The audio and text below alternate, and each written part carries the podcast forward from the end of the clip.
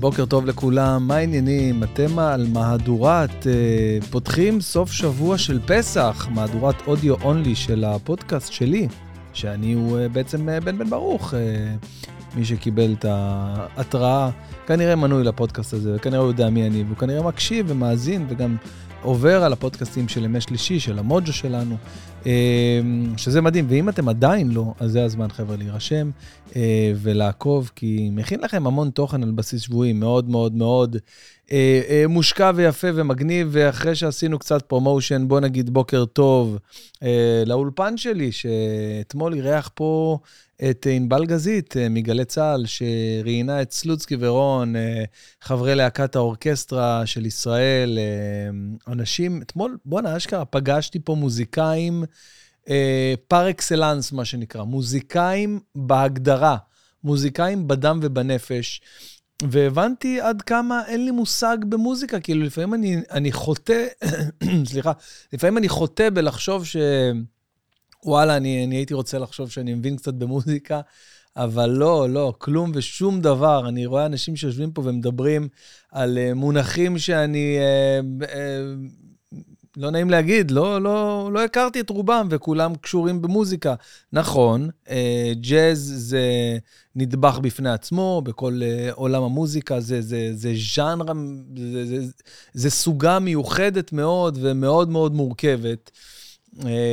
אבל עדיין, בואו נזה מוזיקה, ואתמול גלי צהל שכרו את האולפן שלי, ועשו פה רעיון עם שני החבר'ה המדהימים האלה, אחד טרומבוניסט, נשפן, אשכרה, נשפן בהגדרה, בן אדם נשפן, נושף לטרומבון למחייתו, קוראים לו יאיר סלוצקי, מי שחובב ואוהב את הז'אנר של המוזיקה הזאת, ממליץ בחום, הם עשו איזשהו אלבום חדש ומיוחד עם כל מיני אומנים מגניבים, כמו שם טוב לוי וגרוניך וחווה אלברשטיין, ואם אני לא טועה, כן, אני מקווה שאני לא סתם עושה פה name dropping, ואלון או לארצ'יק, בקיצור מגניב, אז הם שכרו פה את האולפן, ואני הייתי הטכנאי של השידור, אני ישבתי פה, היה לי זמן, ופשוט ניווטתי להם את כל מה שצריך, ואלינו מאזינים, והיה מה זה מגניב, הרגשתי שהגשמתי סוג של חלום, כי תמיד עניין אותי הקטע הזה של הטכנאי שידור, אגב, טכנאי שידור, אגב, אלברט אלגרל בלי, זה השם משפחה הכי מסובך להגיד, אלברט אלגרל בלי, או שמשמיטים את הרש, לא יודע, משהו שם קורה.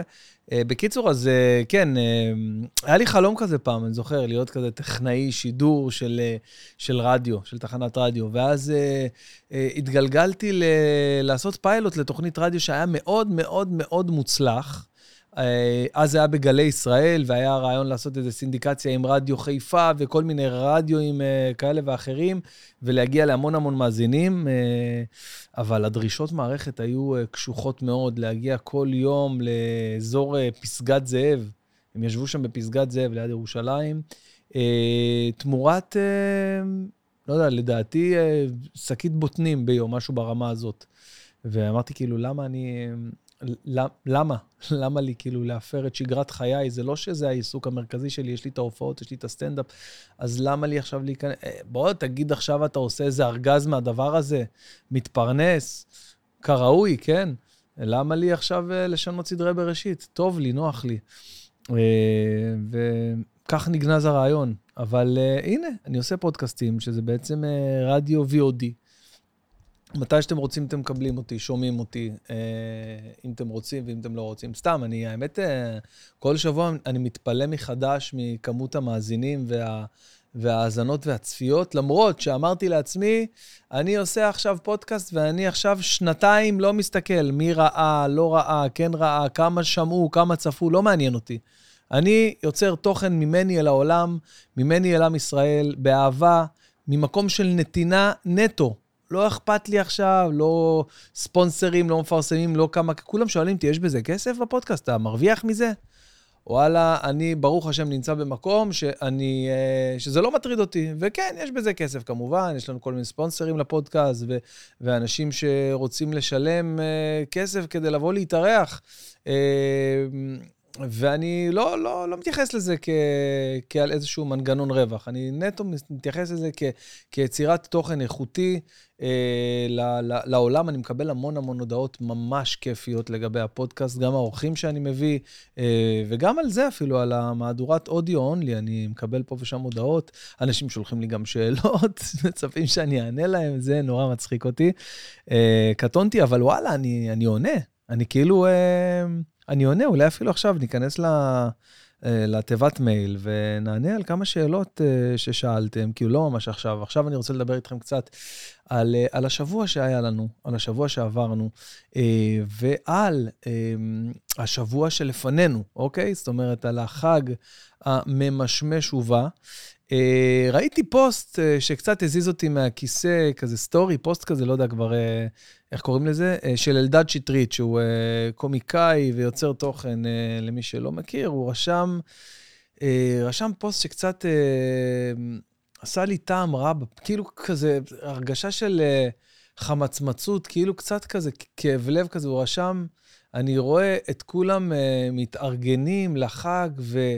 נזכר בלחץ שהיה מגיע לקראת החג פסח שמתקרב, וכל כך שמח שאני כבר לא חלק מהשיגעון הזה ומהחג הבלתי נסבל הזה, כי הוא כמובן יצא, בשאלה, אז פעם הוא היה דתי, ובן תורה כזה, תלמוד ישיבה וכאלה, ועכשיו כבר לא, אז אין לו את העול ואת הנטל הזה, ואני רוצה להגיד לך, ידידי היקר, אלדד שטרית המקסים, שעם הלחץ, ואני, קודם כל אני מבין על מה אתה מדבר, אוקיי? אני מבין על מה אתה מדבר, אני נוטה גם כאילו פה ושם להסכים איתך קצת, אני באמת נוטה קצת להסכים איתך, נכון, יש לחץ, יש תחושה של משהו מעצבן, מציק כזה, איזה מכשול שאתה אמור לעבור עד החול המועד, כי החול המועד הוא מתנה, החול המועד הוא פרס, הוא כיף, הוא ללכת לטייל, במיוחד אנשים ששומרים שבת וחג, אז הם לא יכולים לעשות מה שהם רוצים בחג, כאילו לנסוע, ואז יש לך את הפיצוי של חול המועד של 3-4 ימים, שאתה יכול לטייל בארץ, להדליק, לעשות מנגל, לנסות מה שאתה רוצה, אז זה הפיצוי. אבל עד שמגיע אותו חול המועד, אנחנו עומדים, ניצבים מול שוק תשמורה, ובאמת יש איזשהו קושי עד שהחג הזה עובר, ועד שזה קורה, ואיפה אוכלים, ואיפה עושים את החג, ומי מגיע, מי לא מגיע, ואשתי מתחילה עם המתנות, קניתי לאמא שלך, אתה זה, צריך לקנות להורים שלי, וואו, וכאילו הצלחתי להבין אותו, אבל עדיין עם זה קצת התבאסתי, כי וואלה, כל החגים האלה, כל הדברים האלה שיש לנו, זה בסך הכל בונוס שיש בחיים עצמם על בסיס שנתי, לצאת מהקובייה, מהיום-יום, מהשגרה הזאת שיש לנו, כדי לחזור לשגרה אחר כך, ולהעריך את השגרה עד כמה היא מדהימה, כי הבנו את זה גם בתקופה של הקורונה, שהשגרה היא מתנה, אוקיי? אבל אנחנו לא היינו מבינים את זה, אם היינו כל הזמן ממשיכים בשגרה, אם כל הזמן היית עובד. אני למשל, שאני שומר שבת, אז שישי שבת, מבחינתי, זה ההיילייט של השבוע, זה באמת הנחת רוח, השקט, המתען, שמחזיק אותי חי, לא בדרמטיות, אני לא מגזים, באמת ככה. אם הייתי עובד עוד יום אחד בשבוע, הייתי קורס בדוק, אוקיי? אני כאילו בטוח שאנשים כאילו מגיעים לגילאי 80 ו-90 היום, בגלל היום מנוחה הזה שיש, לא חייב, כאילו, לא בהכרח לשמור שבת, ללכת לבית כנסת לאכול חמין. סליחה, אני מתכוון כאילו, ההפסקה הזאת שיש מהזולת, מבני אדם, מהיום-יום, מהחובה, לבוא וללכת ולעשות ולהכין, ופתאום יום אחד אין עבודה, אין טלפונים שאתה חייב לענות להם דחוף, כאילו יום אחד של הפסקה. אם אתה משלב לזה את כל הדת על מגוון מרכיביה, שהיא מוסיפה לנו לחיים, מוסיפה ויש שיגידו מחסירה, כן? אני מאמין שהגבולות שהדת יוצרת לנו, הם בסופו של דבר, הם מה שנותן לנו את החופש. גבול, בסופו של דבר, זה הגשר שלך לחופש. ובגלל זה, אני כל כך מסכים מסכים ולא מסכים עם הפוסט של אלדד, שהוא כאילו, הוא מתאר שם את הקושי הזה שבאמת אנחנו חווים, אבל בזכות הקושי הזה, בזכות להתאמץ, הנה, אני אתן לכם דוגמה. השבוע אמרתי לשירן, תקשיבי, מאמי, אני לא מרגיש את האווירת חג, אני לא מרגיש את הפסח. אמרתי לי, למה, מה חסר לך? אמרתי לה, חסר לי את השיגעון, את הבלגן, את הבית ההפוך, כאילו הפוך מתוך הניקיון. אתם מכירים את זה שספה על ספה על ספה על כיסא על למעלה, כל הבית בפינה אחת, כל הזה בלגן, בלגן של הניקיון, ולא היה לנו את זה. ואז אמרה לי, מה הבעיה? בוא שנייה, 2 דקות. אני מדבר איתכם על שעה 16:00, לא בבוקר, אחרי שהיא באה מהעבודה, וגם אני חזרתי, הרמנו את הבית עם כל הילדים, שמנו מוזיקה, ושטפנו, ניקינו, הורדנו וילונות, חיבסנו, ופתאום הרגשתי חג. כאילו פתאום באתי אליה ואמרתי לה, תקשיבי, חסר לי הקשה, אין לי את הקשה, תביא לי את הקשה, אני רוצה להתאמץ, אני רוצה שיהיה לי קשה, כדי אחרי זה ליהנות ולהגיד, איזה כיף, אני מרגיש את החג, איזה כיף, וואלה, יש משהו בפתח, יש אווירת חג. אז אלדד היקר, תודה על הפוסט הזה, כי הוא באמת הציף בי את ההבנה הזאת ש... וואלה, נכון, זה לא קל השגעת הזאת לרוץ, ללכת, להכין, לנקות, אבל יש בזה עולם, ויש בזה כל כך כיף וטוב, ואז אתה יושב בשולחן החג, ואתה באמת מרגיש, אני חושב שפסח זה החג היחידי, אם אני לא טועה, שאתה מרגיש אווירת טיהור וניקיון והתחדשות, כמו שאתה לא מרגיש בשום חג אחר בעיניי. אני חושב שאני, כן, זה ממש ככה, ממש ככה. זה החג היחיד שאתה מרגיש את הקדושה והניקיון והשילוב הזה. מטורף לגמרי. אז אני מאוד אוהב את פסח, גם בגלל שהוא מביא איתו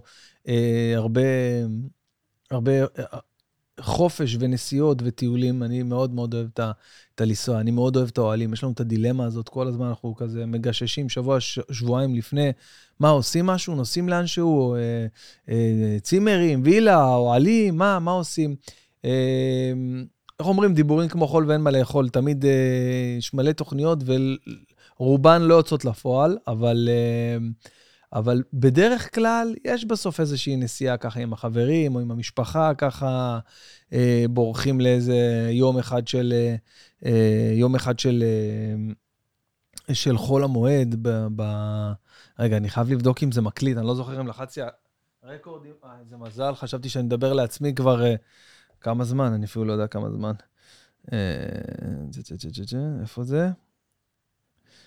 15 דקות. בקיצור, אז זהו, אז אני כאילו משתדל כל שנה לעשות משהו עם החברים ועם המשפחה.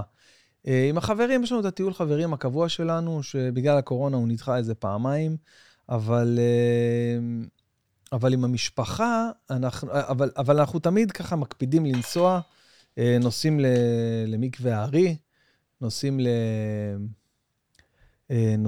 סליחה שאני קצת לא מורכז, אני מסדר פה כל מיני דברים תוך כדי, אין מה לעשות, זה one man show, אתם חייבים להבין את זה, אני פה מנהל פה את כל הדבר הזה לבד, לא שצריך עכשיו איזו הפקה של ג'סטין ביבר, זה כולה פודקאסט, אבל עדיין.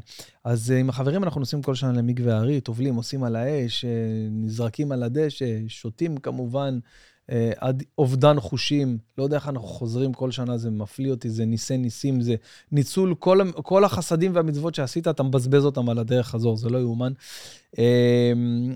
ואז מגיע הקטע שצריך גם לעשות משהו עם המשפחה, אבל לפעמים, בדרך כלל אנחנו עושים את זה אחרי הטיול של החברים, ואז אנחנו גמורים כבר, כי הטיול הזה מרסק אותנו לאיזה יומיים, אנחנו לא מתאוששים ממנו. ולכן החלטנו לקבוע קודם כל עם המשפחה, לעשות דברים, לנסוע, לטייל. אני בקטע של עזבו אותי, לא רוצה ללכת לאוהלים האלה ללילה, לשלם ל$1,000 לאוהל ללילה, לא רוצה צימרים, לא. תן לי לפתוח את הדלת של המחסן, להוציא את הגנרטור, להוציא את האוהלים שיש לי שם, להוציא את הציליות, את המחצלות, להעמיס הכל לאוטו, לנסוע בלי לדעת לאן.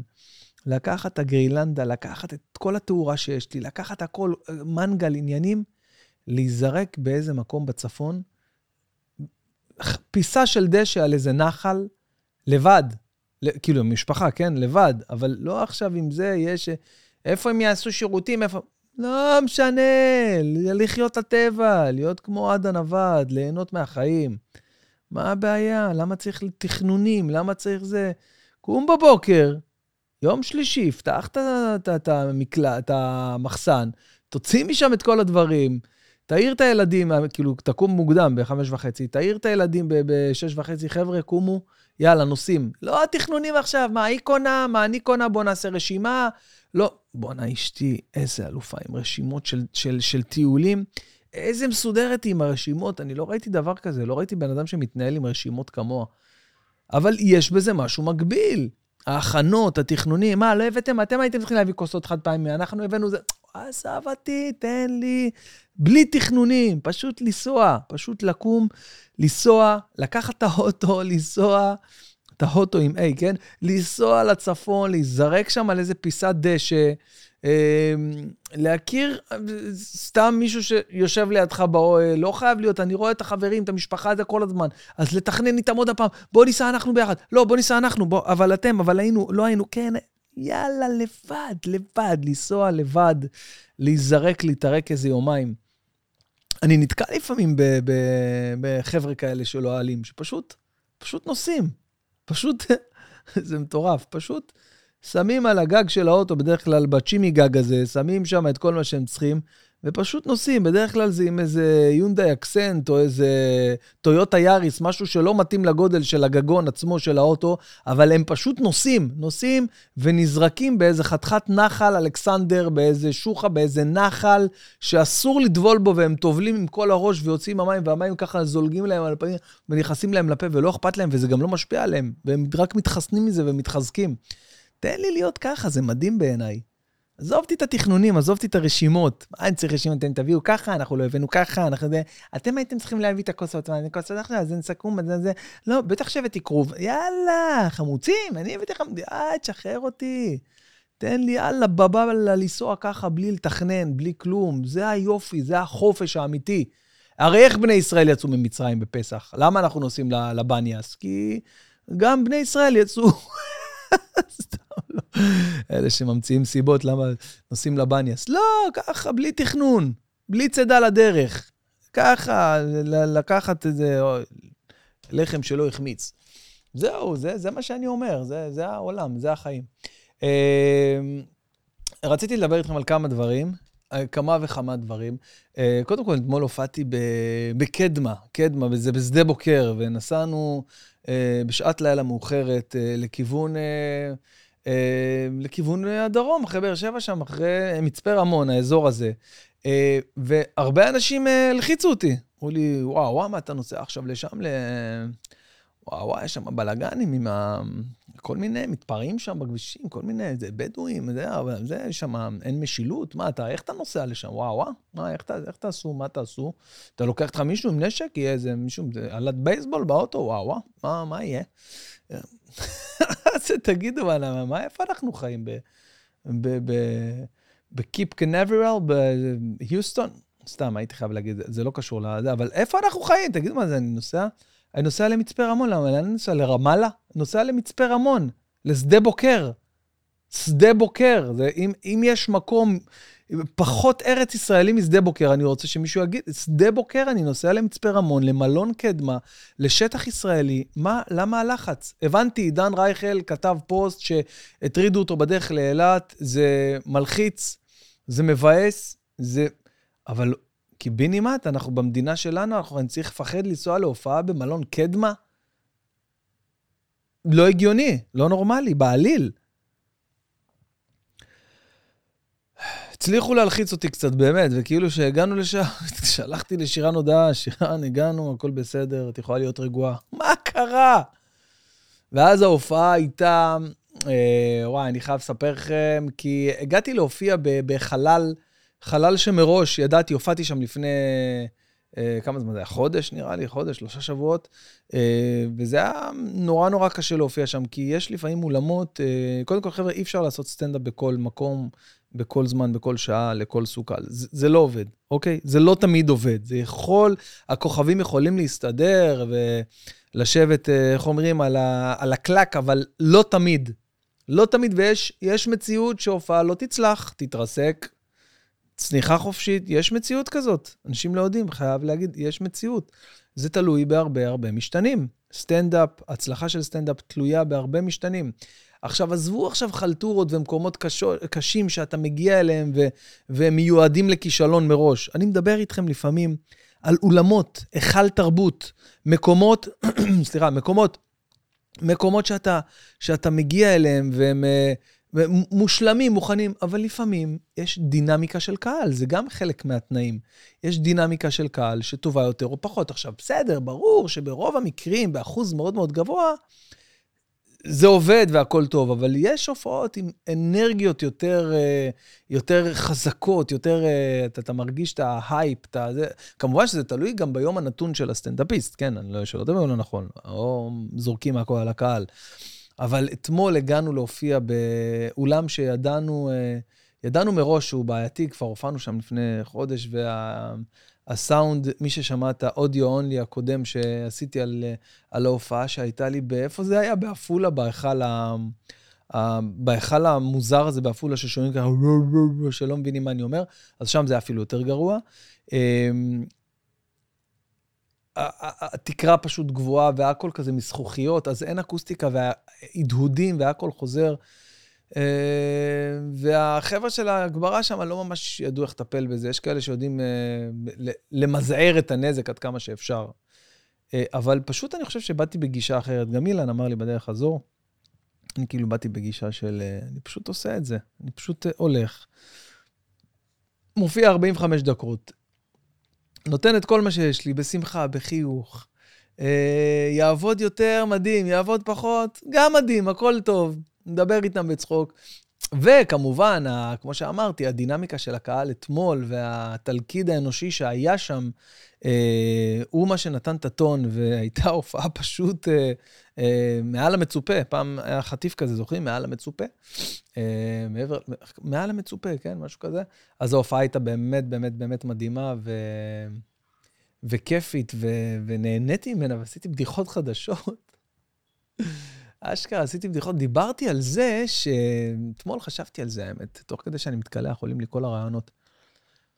בוא'נה, היה לנו עם הקורונה הזאת, 2 של בלקאוט. כאילו 2 של בלקאוט, וזה רע במקומות מסוימים, אבל זה גם טוב במקומות אחרים. יש לנו 2 שאנחנו לא חייבים דין וחשבון לאף אחד, אם נניח התחתנו ולא הזמנו אותו, או... אוקיי? או להבדיל 1000 אלפי הבדלות, ושלא נדע אם היה איזה 7 ולא הגענו, אנחנו פשוט אומרים, הייתי עם קורונה, הייתי זה, וזהו, ופה זה נגמר, אין מה להגיד, כאילו, גם אני, אחי, למה לא הזמנת אותי לחתונה? עשיתי מצומצם, אחי, 50 איש, מה אני יכול לעשות? וכן, אתה לא ב50 איש הכי חשובים לי, רק שתדע. אם היה אירוע גדול של 400 איש, היית בפנים, אבל לא. היה אירוע של מצומצם, 50 איש, אתה לא ב50 איש שרציתי לראות באותו יום, שיכלתי לקחת אליהם את הצ'אנסה שאולי מישהו עם קורונה והדביק אותה, אתה לא במעגל הזה, אחי. אני אומר לך את זה בפנים. אותו דבר גם לגבי 7. לגבי 7, כל מיני דברים כאלה, שמשמור, שלא נדע, הלוויות וזה. אתה פשוט, אני נבצר ממני להגיע לשני מקרים של 7 של אנשים שמאוד קרובים אליי, ואני עובד איתם על בסיס קבוע, ווואלה, היינו עם קורונה בבית, ומה יכלתי לעשות? היינו אחרי, האמת שהיינו קצת אחרי, והילדים כל אחד היה יום אחרי, עכשיו באומיקרון האחרון, ולא יכלתי ללכת לסכן עכשיו וזה, שאני עוד לא יודע עד כמה... בקיצור, זה המצב, 2 של בלקאוט. בונה, נזכרתי היום בעוד משהו הזוי. זוכרים שפעם היה רק שירותים אחד בבית? זהו, זאת המחשבה. זוכרים שפעם היה רק שירותים אחד בבית? אנשים חיו כך, חיים שלמים. שירותים אחד בבית. אבא, אמא, בדרך כלל 3, 4, 5 ילדים, אסלה אחת בבית. אנשים חיו ככה שנים. זה היה מקובל. היה דירה, השירותים אחד, מקלחת אחד, חדרים, סלון ומטבח כזה ארוך וצר. אלה היו דירות, רוב הדירות. כמובן שתמיד כל אחד, תמיד יש הבדלי מעמדות לכאן ולכאן, אבל רוב הבתים היו עם שירותים אחד.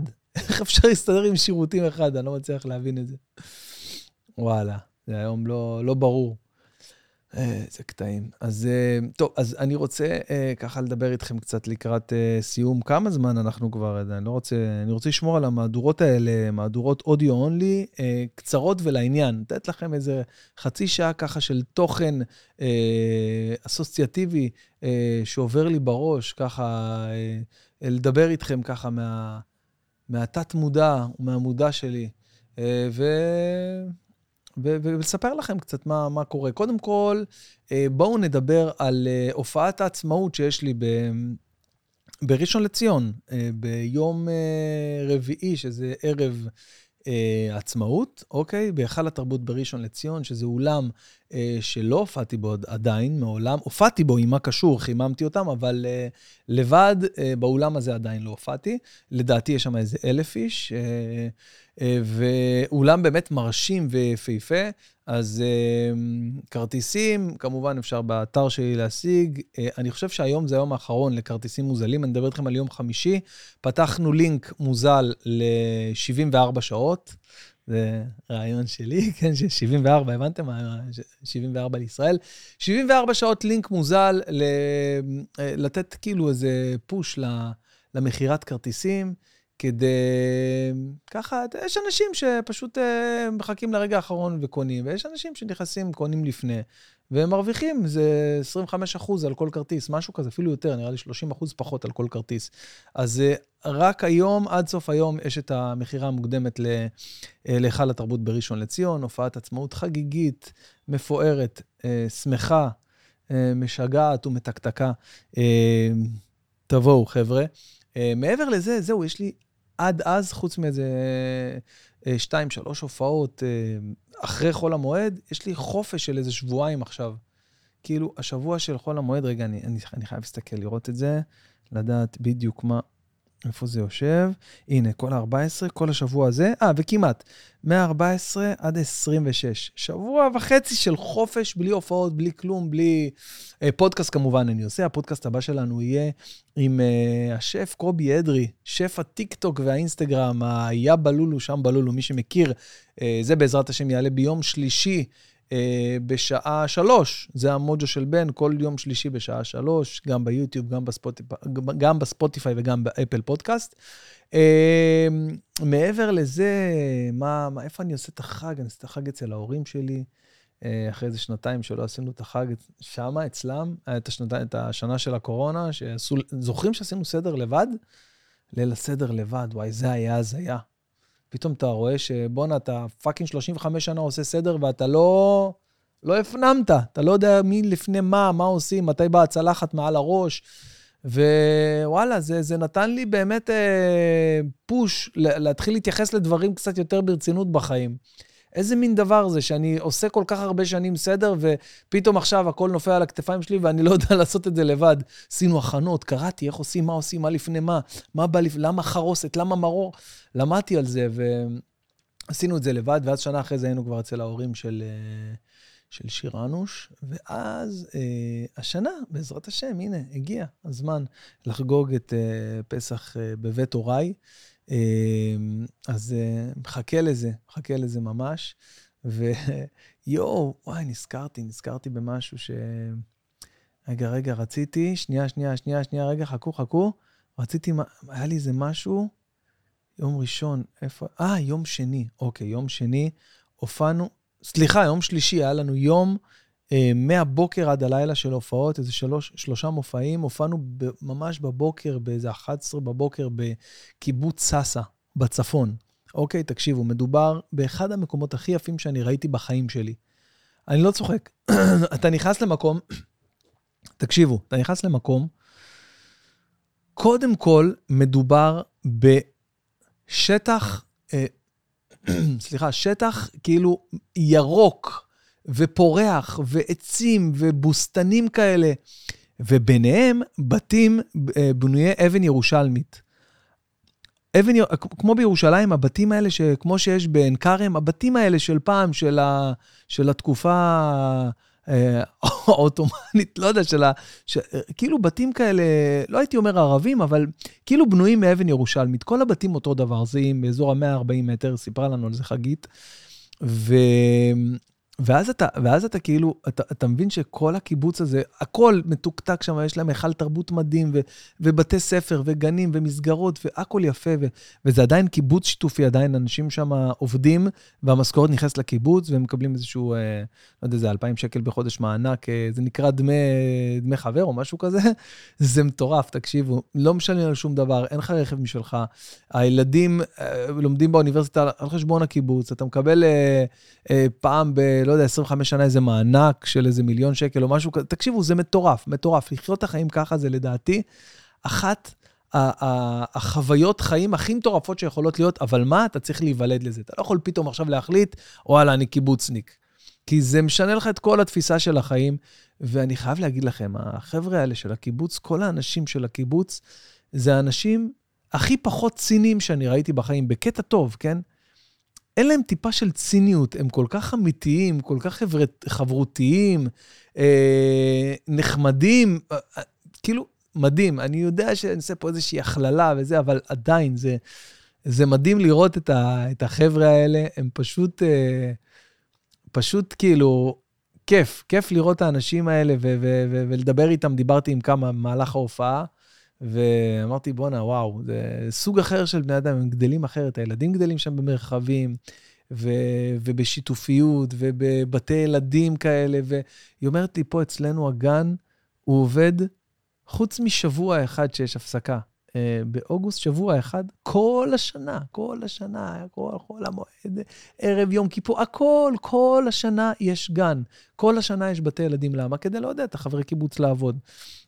וכל אחד עובד בעבודה שלו, וזה, יש מישהו שעובד בתור מאבטח בשער כניסה של הקיבוץ, ויש מישהי שיהיה עם מורה, כאילו, פשוט מדהים, מדהים, מדהים, מדהים. עכשיו, מה שקורה, קיבוץ ססה הוא מאוד מאוד עשיר, כי יש שם את אחד המפעלים המצליחים בארץ למיגון, שהוא כבר מייצא ברמה בינלאומית, כלי וחומרי מיגון לכל העולם, זה נקרא פלסן, זה השם של המפעל, והוא מעשיר את הקיבוץ, והרבה אנשים עובדים שם, הרבה אנשים באים מבחוץ לעבוד במפעל הזה, והם חיים שם ברמה כאילו, כמו חלום, אני אומר לכם את האמת, אם היו שואלים אותי, אתה עושה עכשיו ככה עם האצבע, ואתה קופץ למקום אחר בחיים שלך, מאפס, מתחיל מאפס, איפה אתה רוצה?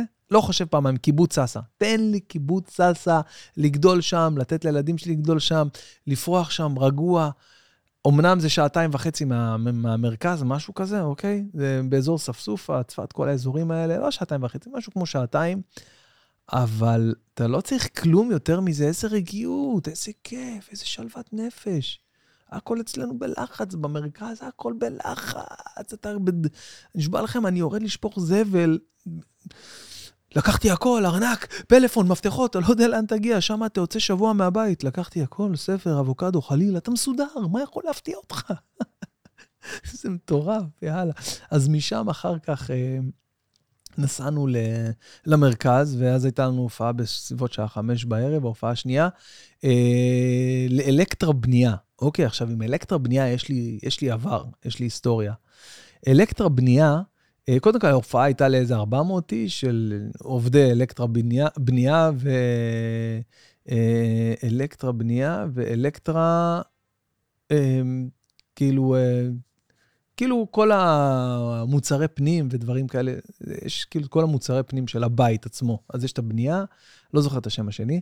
בקיצור, לפני הרבה שנים, אני חושב זה 6 או 7, משהו כמו 6 שנים, הזמינו הופעה שלי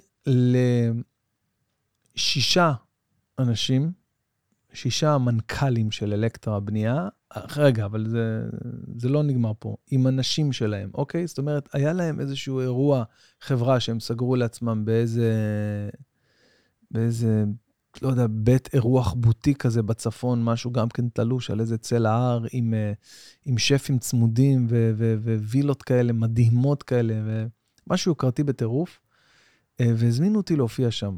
עכשיו, אני מדבר איתכם על הופעה ל-12 איש, אוקיי? 12 איש.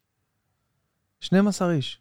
6 זוגות, אוקיי? עכשיו, זה היה פרה-קורונה, לא היה מקובל לעשות דברים כאלה. עכשיו, אמרנו להם גם במשרד, אני זוכר, אמרנו, אין, סטנד-אפ ל-12 אנשים, זה לא יעבוד. אנחנו לא עושים דברים כאלה. הוא נהל תדאגו, אתם עושים. כמה כסף? כמה כסף נשלם לכם כפול או משהו, לא יודע. שילמו כאילו סכום ממש, זה כולל הכל. וואלה, אמרתי, אני הולך, אני עושה את זה. והגעתי לשם, והחוויה הייתה לי לא נעימה. אני זוכר שהחוויה הייתה לי לא נעימה. עזבו עכשיו, היה מצחיק יותר, מצחיק פחות. צחקו קצת, היה... ההופעה עברה, אני זוכר שההופעה עברה, אבל אני ספגתי מהם אווירה ממש ממש לא נעימה. איך אני אסביר בעדינות? הם קצת זלזלו בי, הם היו קצת שטויים, אוקיי? מדובר באמת במנכ"לים בכירים, שהם ככה באו, השתחררו וזה, והם היו קצת שטויים, ואני ספגתי תחושה של קצת זלזול, כאילו בעצם המעמד, שאני כאילו בא ככה, כמו איזה ליצן, ממש ככה הרגשתי, והדבר הזה נשאר איתי הרבה שנים, כאילו באמת, אני כל פעם נזכר בהופעה הזאת, וכשהגענו אתמול להופיע לאלקטרה, אליהם, אז אני לא ייחסתי לזה חשיבות, ולא קישרתי את זה להופעה הקודמת, שהייתה לי אז לפני שנים, אבל אז שהמנכ"ל עלה לדבר, אני ממש זכרתי אותו, אחד מה6 אנשים שישבו שם, ממש זכרתי אותו, וגם כשעליתי לבמה וראיתי את השורה הראשונה, את כל שאר המנכ"לים, אז זכרתי גם אותם, ממש, כאילו זכרתי את תבינו עד כמה החוויה הזאת נחרטה לי במוח, שזכרתי את הפרצופים שלהם הרבה שנים אחורה. והפעם זה היה כבר במקום אחר, במעמד אחר, עם מחירים אחרים לגמרי ממה שאז שילמו לקבוצת קהל שונה גדולה מאוד. והיה לא פשוט להופיע, כי כמו שהתחלתי להסביר לכם, צריכים הרבה תנאים להופעת סטנדאפ מוצלחת, ואחד מהם זה שתהיה אינטימיות, שתהיה לך נוחיות להיות משוחרר ולצחוק, ולא להתבייש שרואים אותך מהצד, או לא יודע מה. להיות פשוט בחושך. החושך יוצר איזושהי אינטימיות, מבודד את האינדיבידואלים של האנשים בתוך הקהל, וזה לא קורה כשיש אור, שלא לדבר על המקום שהופענו בו על הנמל, שבזמן השעה הייתה 5:30, 6, משהו כזה, באזור של כזה שקיעה, השמש כבר שם זורקת אור לכל הטרסק. הופענו בטרסק, באולם הזה, אולם אירועים כזה, וכולו היה מואר מקרניים חזקות של שמש, ואתם יודעים מה זה, אולם אירועים, מלצרים, הולכים, זזים, מדברים, מרימים, צלחות, נשברת כוס, נורא נורא נורא קשה לנצור קשב ואינטימיות במקום כזה, אבל ההופעה הייתה מוצלחת וכיפית, ווואלה, הרגשתי שהנה, החיים מתקדמים, החיים זורמים, החיים מתגלגלים, ולפעמים חוויות טראומטיות שאתה עובר, הם לא בהכרח אותם חוויה שאנשים אחרים סופגים, יום יבוא והם יזמינו אותך להופיע לכל החברה שלהם, ושלמו פי 8 ממה שהיה פעם, וזה היה ממש כיף. זה נתן לי ככה קצת השראה לעצמי. אני בעיקר מנסה ומחפש כל פעם לעורר את ההשראה שבי. קודם כל, אני מקבל לפעמים הודעות מאנשים שאומרים לי שאני מעורר אצלם השראה, שזה הדבר הכי חשוב שיש לי בחיים האלה. ואני חייב להגיד לכם משהו, אפרופו השראה, אפרופו הסתכלות על החיים, אנשים מבקשים ממני לפעמים סלפי. עכשיו, קודם כל, זה מחמיא מאוד, זה סבבה, זה מרים לך את האגו בעיקר, אבל אני התחלתי לעשות לאחרונה... דברים, קודם כל זה גם טוב, כאילו זה יוצר איזשהו טראפיק כזה בסושיאל מדיה, שזה חשוב היום, אבל אני מרגיש שהסלפי יוצר את החיים, ולא מניע אותם, ולא מקדם אותם, אוקיי? מה הכוונה יוצר את החיים? כמו שאתם שומעים, כאילו, אנחנו עכשיו, אתה בא, אפשר תמונה, טק, עומדים במקום, כמו איזה, לא יודע מה, איזה 3 שניות ככה קופים. לא, יותר מעניין אותי מהסלפי, זה לשאול אותך, מי אתה? ספר לי, מי אתה? מה אתה עושה בחיים? בין כמה אתה? איך אתה מרגיש היום? בואו נחליף את זה בסלפי, עזוב עכשיו את הסושי, עזוב את הפייק הזה להעלות תמונה לאינסטגרם שיש לו בקושי 200 עוקבים לאינסטגרם שלך, ולהגיד, הנה, אני הצטלמתי מפורסמים, הם הצטלמו איתי, הם מכירים אותם, איזה יופי. למרות שכשאני אומר את זה, הדבר הכי חשוב מבחינתי בחיים האלה זה להשיג תמונה עם לאו מסי. לא, אבל תמונה כמזכרת, בואו נגיד ככה, אבל אין לתמונה הזאת שום ערך, אוקיי? תבינו, אם אני עכשיו מצלם עם לאו מסי, אין לתמונה הזאת שום ערך, אם מבחינתו לא החלפנו שתי מילים והצטלמנו מסיבה מסוימת, אוקיי? אם סתם הצטלמתי איתו, זה כמו עוד אחד מהמיליונים מהילדים המתלהבים, אני חושב שמסי הצטלם עם איזה, לדעתי, 600,000 איש, מה זה משנה, כאילו, לא עוד בן אדם, אבל יופי, אני כאילו תפסתי רגע עם מסי, הנה הייתי קרוב אליו, נגעתי בו, סתם נתן לכם דוגמה. לצורך העניין, היה אצלי בפודקאסט במוג'ו, אביב לוי, הישראלי שלנו, שהוא מנהל הסושיאל מדיה, אחד ממנהלי הסושיאל מדיה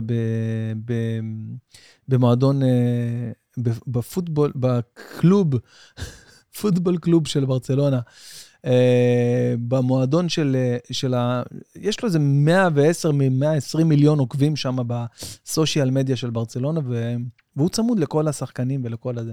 ושאלתי אותו, תגיד, אתה הצטלמת עם מסי? אומר, כן, רק ביום האחרון שהוא עזב לפריס סן ג'רמן, רק אז, אחרי כמה שנים שאני מלווה אותו לכדור הזהב, ונוסע איתו ומצלם אותו ורואה אותו באימונים, היה לזה ערך, כי הוא עזב. ואז אמרתי לו, מסי, בוא נעשה תמונה למזכרת, ויש לזה היגיון, ואז מסי נותן לך את התמונה הזאת ממקום אחר, לא סתם עוצר את החיים שלו ועומד מול מצלמה. אז לסיכום, והטיפ של הפודקאסט של היום, של המהדורת אודיו אונלי לכבוד חג הפסח, פותחים סופש, פותחים סוף שבוע שלנו, של היום,